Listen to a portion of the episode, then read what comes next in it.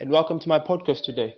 So in this podcast today, I have Cleverly and Austin, who are lawyers from ABC Advocate in Tanzania.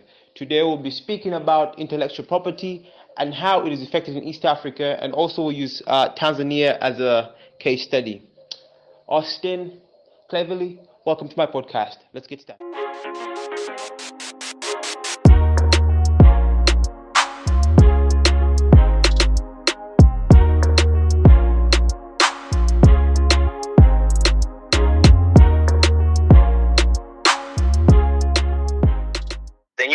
Version, they had to seek they had to seek consent from the creators from the old version, so they cannot do any infringement when it comes to copyright. Okay, so uh, just this is uh, to I think uh, Clever or someone else. I keep mixing up the names. Forgive me. Um, so now uh, my after after we do all that and and, and the law and the law uh, protects it. For example, so how, how does someone go around uh, to get uh, their work patented? Do they need to go to a lawyer? In Uganda, you could go to URSB or any any any other place. But then after after I, I take let's say my podcast and I say okay here is go patent my podcast. How then is it protected by law? Because if I don't have an act of parliament, is it then in a way protected or can someone else misuse it? Okay, if I clearly got your question, as far as intellectual property law is concerned, it protects the creative works. And the creative works we mean those properties made out of humankind made out of human brain. So even the laws are protecting the rights which a person is entitled to the certain thing because he invested his time skills judgment even energy sometimes. So once we say the law protects your rights like in copyright like your podcast yeah. The law gives you two, two rights. The moral rights as the authorship rights, that you are the author of that. You, you, you made it from the beginning. It made out of your brain. The other one is the economic right. The, the economic right is the right for you to exploit your work economically. So when ev- one, the third party or oh, anyone comes between and exploit your work, as Mr. Austin said, without your permission or without your license, because he is interfering with those rights, like your moral rights, without making appreciation like this is from this person or your economic rights, exploiting it without you benefiting in one way or another. That's what I know. Oh wow. Okay. So that that that that starts to make a little bit of sense. Um my, my next question would be now, for example, someone that has an app, um, do they do they also go through the same process? Okay, it does not have to be in the same process because they are different intellectual property laws and they have different systems of protection. As Mr. Austin said before, we have patent law, we have trademark, we have copyright, and other ways like geographical indications, pharmaceutical issues of inventions. But for the issue of apps, they are under patent law and the patent law is different way as registering it and the way of protection. They protect your novelty your new idea as an app which is here to be used to solve certain problem and the industrial applicability of it and the protection of it or the way of registering it. It is through the business licensing or business registration licensing agents BRELA you register a patent there you underline your claims the scope which you want your work or create your invention to be to be protected, then you'll have all the ex- exclusive rights over that patent. So it is different from copyright. Copyright you have to go to COSOTA, the Copyright Society in Tanzania, but for patent and trademarks and business names, you have to go to BRELA. Okay, uh, let's let's talk about how how how how, how companies can uh, can jump onto that in terms of regional wise. Does does East Africa as a whole have uh, like uh, let's say like a regulatory body that works to see that work is not done across. Because for example in uganda i don't know if it works in tanzania i've seen musicians use other people's beats. And then later the person comes and says hey austin you use my music. Now i want to sue you. But can you then sue if i use like for example someone uses my voice to do their podcast but i've not patented or whatever language you guys used my voice can i then sue that person? Is it in any way legal because a musician from Kenya last year sued a musician from Uganda for using their beat, but the song in by itself was not copyrighted until it became a hit. So at what point does it does it work? Well, like uh, we've said before, there are these uh, government facilities or government organizations which deals with registering. You cannot you cannot claim something is yours when you you have not uh, shown any like let's say we like to say idea. Let's say you talk about it. Let's say you've been talking about your podcast but you have not uh, initiated anything like probably done any recording or probably done or probably you have not have had any communication with the person who has uh, who has stolen your idea per se. Let's take an example, me and you, right? Yeah. You told me about your podcast, right? Yes. yes. And I listen to your idea and I say, um, okay, this is interesting. And you tell me your initiatives, your plans, what you want to do with it. And I do, I, what I do, I go register your, your idea. It means that I have infringed your, your author, author, right? Like what Clavery said, because you are the one who had an idea, but it's up to you to go to prove that this was your idea at first. And um, the way to prove these things is you have to show if there was initial communication with the person who stole your idea. Okay. Uh, if yeah, because let's say we've been talking about your podcast and then you find out that I'm the one who's doing your podcast as the same, it means at the end of the time you can claim because that you showed initial you showed initial communication between me and you, telling me about your idea, and then at the end of the time i'm the one who stole it. So the law is also there to protect uh, to protect you in those circumstances. And also in addition yeah. if i might got you well for copyright case it does not need you registering it so as to be entitled protection. Okay. In copyright, it is the presentation of an idea which is protected. So far, so long as you have already presented your idea, maybe recording your podcast without registering it, the law protects you. Protects you. So the law is there to supplement, like saying that you, as the author of this podcast, you have this and this rights. So if Okay. anyone comes in between, you are infringed. One one has closed your fence then you can claim for your right. But so long as you have presented your right, uh, the law protects you from there. So it does not need you to, to register, as you said, the case of that music. It was there protected even before it has been registered. And the other case is the law in copyright does not protect your ideas in your head. Like you cannot say, I had an idea. Yeah. Someone stole it. The presentation of that idea, did you present anywhere? Have you made any further steps to make it possible? Then we can come in and help you. Okay. Now, uh, I, okay, that, that, that is that is really interesting. My my next question though, like I'd like to know, does East Africa in by itself have like a governing body that controls the copyright infringements, or or every country acts as a as a as an independent entity? Sorry, I don't know if you heard me there. I'm saying, does East Africa have a governing body that uh, overlooks copyright, or does every country act on its own? to my knowledge i think uh, when it comes to copyright every country has to act on its own because at the end of the time i think what Clavery said is the idea so let's say once you you have initiated your idea like let's say when we come to the music like we are the world Yes. right Yeah. if you come and sing right now we are the world you're infringing someone's copyright though it's not uh, it's not registered in tanzania because that idea has already been instituted and you have done the same thing which uh, the musicians from we are the world have done Okay. so at the end of the time copyright infringement deals mostly deals with the idea if you have done any initiative to show that you have an idea and you have done a recording and then somebody has stolen that idea and you you can prove it at the end of the time it's easy for you to claim your um, infringement because there is also a case that uh, I think a Ugandan musician yeah. that uh, st- stole a beat, uh, a music beat Yeah. Yeah. from Yeah. a Tanzanian artist. Yes. At the end of the time, that Tanzanian artist went to claim for his infringement because that idea was already initiated here in Tanzania already, and the beat was already known. So at the end of the time, these things have to start with the initiative of the idea. If your idea was initiated and it, there is there is proof of it, probably by recordings or anything, it means at the end of the time, you can you can claim for your for your rights when it comes to copyright. Hmm. And thank you also. In addition, as you asked about the multinational protection of intellectual property, like how do countries interact? Yes. Worldwide, we, have organizations like World Intellectual Property Organization, briefed as WIPO, And in Africa, we have ARIPO, and even in, us, in East Africa, we have these the, the East African Community Regional Inter, Intellectual Property, or I mean, they have recently made a policy in 2018. Like they have this determination on how to make sure that regional-wise or international or worldwide intellectual properties are protected. Like I might be in Tanzania, but my right has been infringed in Nigeria.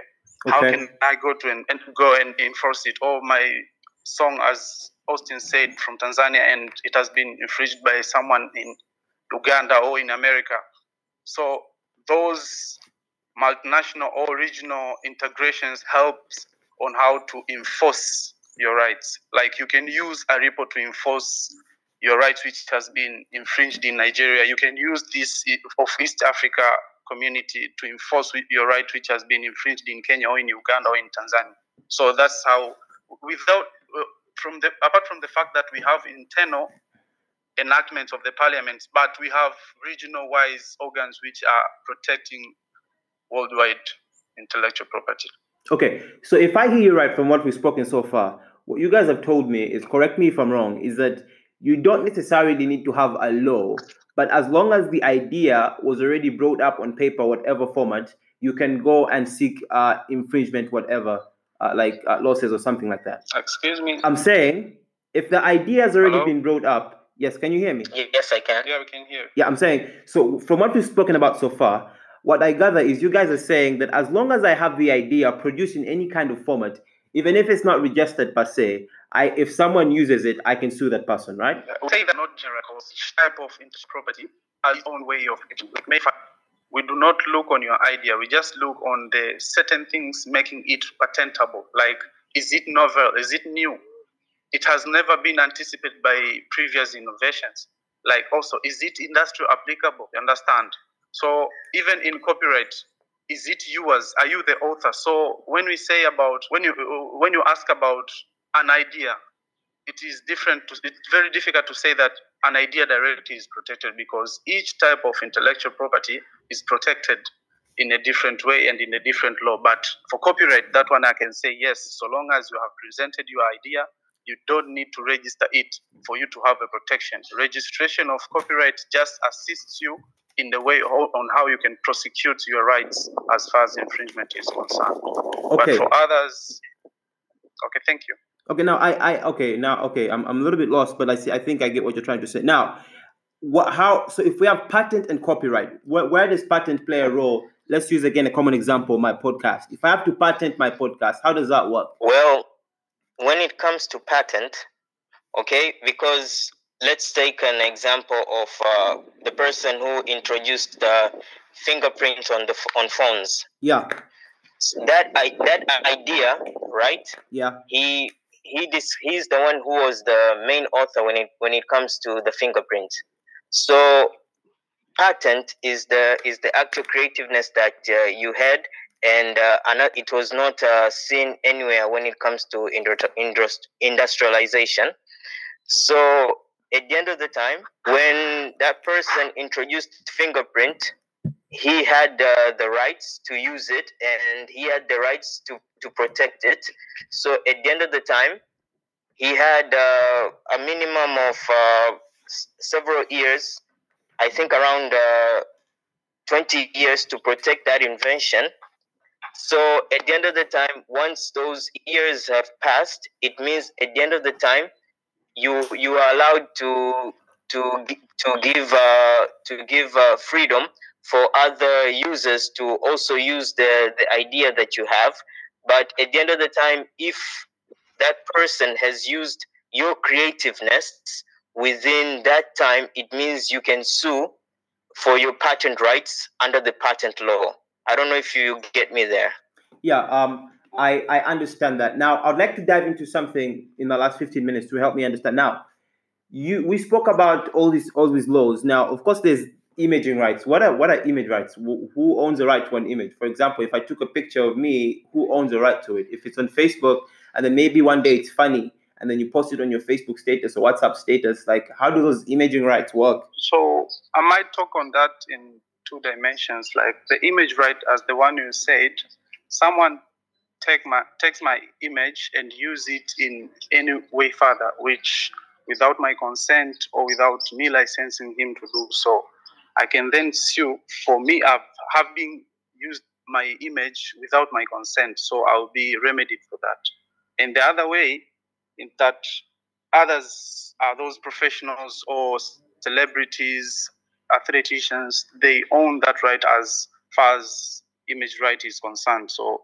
in order for you to use their image for any economic or social purposes, you need to seek their consent before you use that. So they own that one. For no one other person or any other authority can use it for any economic or business-wise exploitation. Hmm. So the, the, the person owns it as long as they uh, go through the process, right? Mm, I cannot say that you go after you go through the process. You can you have that right of yours so long as no one is using it negative or even positively without your consent.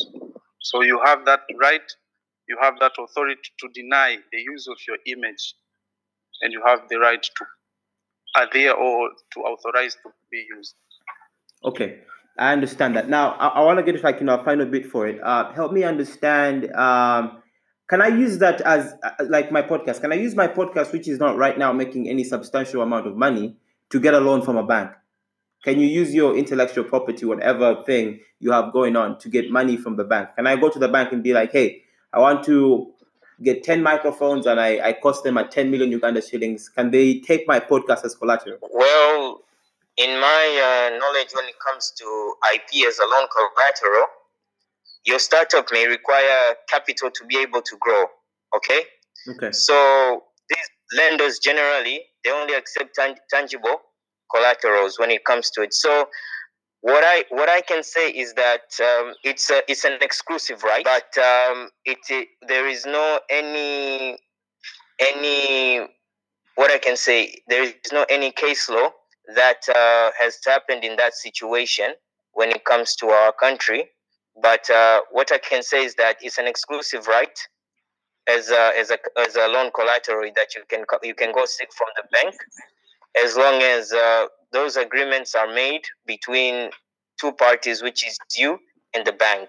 Okay. Okay. Also, in addition, as I might have been got you well, the possibility of using your intellectual property as a collateral or a loan collateral under the law, we can say it is yes, because it is a right out of creativity, investment, and skills, wealth protection, and wealth consumption by human beings or industries, then why can't it be used as a collateral since it has the character of an asset? So we do not have specific a specific law in Tanzania which allows them to be used as collaterals or assets or securities as far as loan is concerned.